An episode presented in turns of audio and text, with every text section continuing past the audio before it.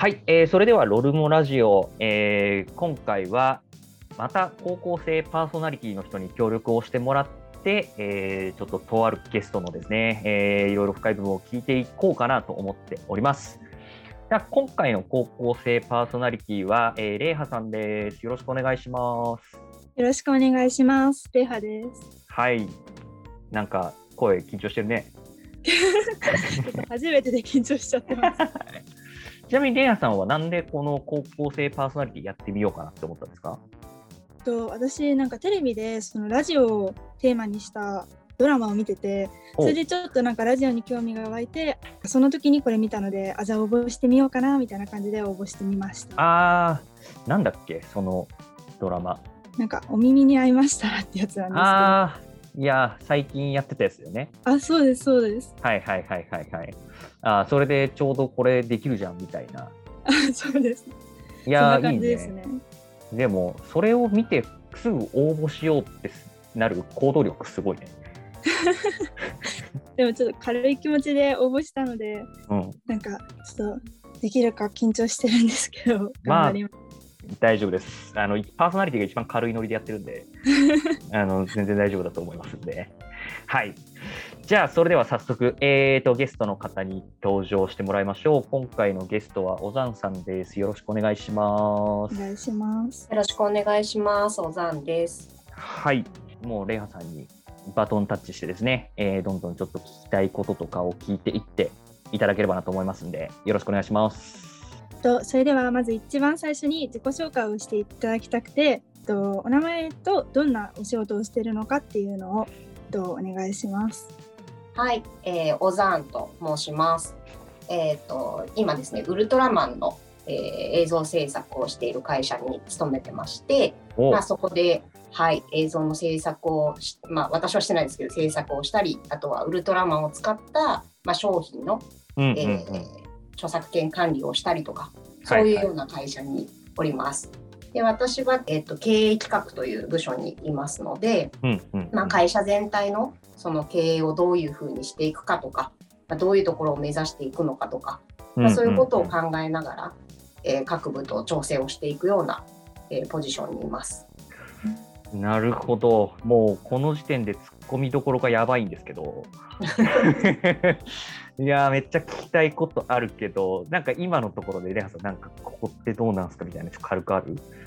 なんかウルトラマンがその最近海外進出してるっていうのを聞いて経営企画の方だとあまず経営企画がちょっとどういう仕事なのかを深くまで理解してるわけじゃないんですけど、うんうん。なんか海外の市場調査とか海外の方と一緒にお仕事することはあるんでしょうか？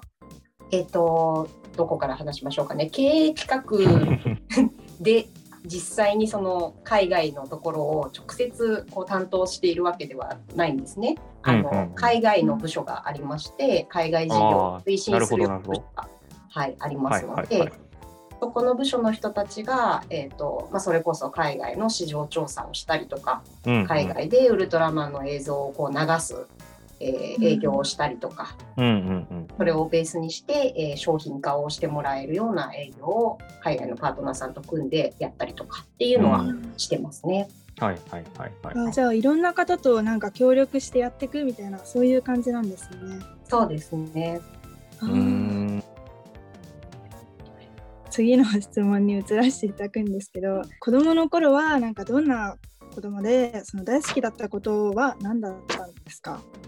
えっ、と私はですね、まあ、あのこういう会社にいるともうウルトラマンとか特撮とかめっちゃ好きだったんですよねみたいなことをすごい言われるんですいよ。やーめっちゃ思ってました。ですよね。はい。であとなんだろう私あの 2, 2社転職してるんですけど最初の会社はおもちゃ会社だったんで、はいおもちゃ超好きですよねみたいなアニメ大好きですよねみたいなこと言われるんですけどはい。子供の頃ですね、まあ、そこまで別にアニメがすごい好きだったかって言われるとどちらかというと本を読むのが好きでへ読書家でした。図書館に入り浸ってる感じ。え、え、夜とかテレビとかあんま見なかったんですか見なかったですね。で、ー。本当はゲームやりたかったんですけどはいはい。ちょっとなんかあのあんまりこう裕福な家庭ではなかったのでゲーム機が欲しいって親に言い出せなくてもう言い出せない感じだで欲しいって言えなかったんですよ。ああ、なるほど。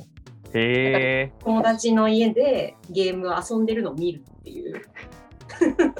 あ私も同じ感じだったのですごいわかります。へえ。そうなんだ。もう買ってほしいって、もうただひたすら騒いでた系なんだ。なのであんまりこう遊びみたいなところが本に囲まれてはいはいはいはい。でした。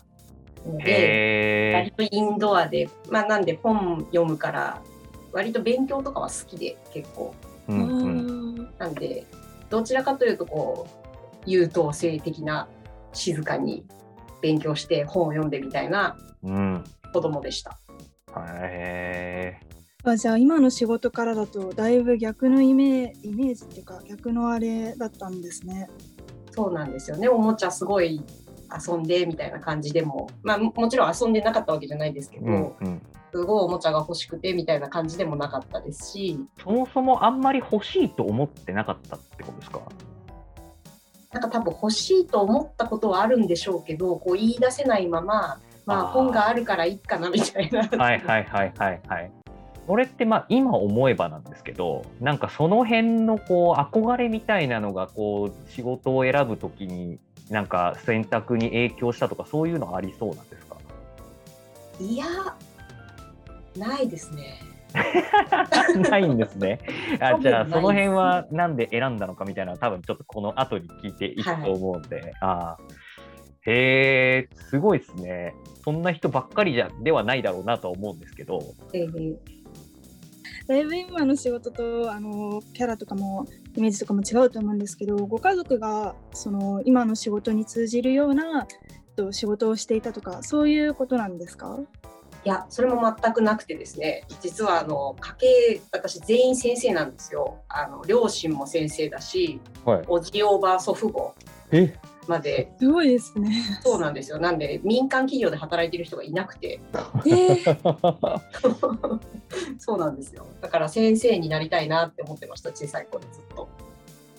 というか先生しか知らないというかでか学校行けば先生いるじゃないですか。で大人が先生ばっかりなんですよ身の回りが。なんでそう先生になるものだと思ってましたね。じゃあなんか小学生とか中学生時代もずっと先生に向かって勉強してたっていうそういう感じなんですかね？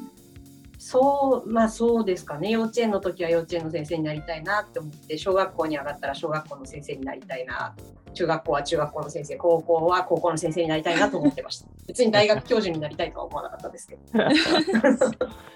えーじゃあその今の仕事か仕事になろうと思ったきっかけとかそういうのはいつぐらいにあるんでしょうか？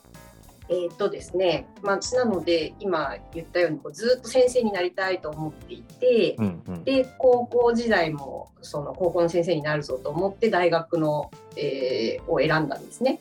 うんなんで、うんあの大学はもともと教育大だったところに行こうと思って、うんうんうんあのであとはちょっと家を出て一人暮らししたいと思ってたんで、うん。少し遠いこう筑波大を目指して。はいはいはいではい。やっぱり教職がもともと教育大だったっていうこともあって、そうですね。そこで勉強しようと思って大学に入りました。うんうん。で教職課程を取りながら、えーとにまあ、大学1年生2年生と勉強をしていく中でうちょっと待てよと学校の先生って教えられる人に限りがあるなと思って。うん。なんかやっぱりこう自分が生徒持った人としかうんうん。こう自分の意思というか思いみたいなのをはい伝はい。えられないなっていうのがいいのかなそれでって思い始めたんですよね。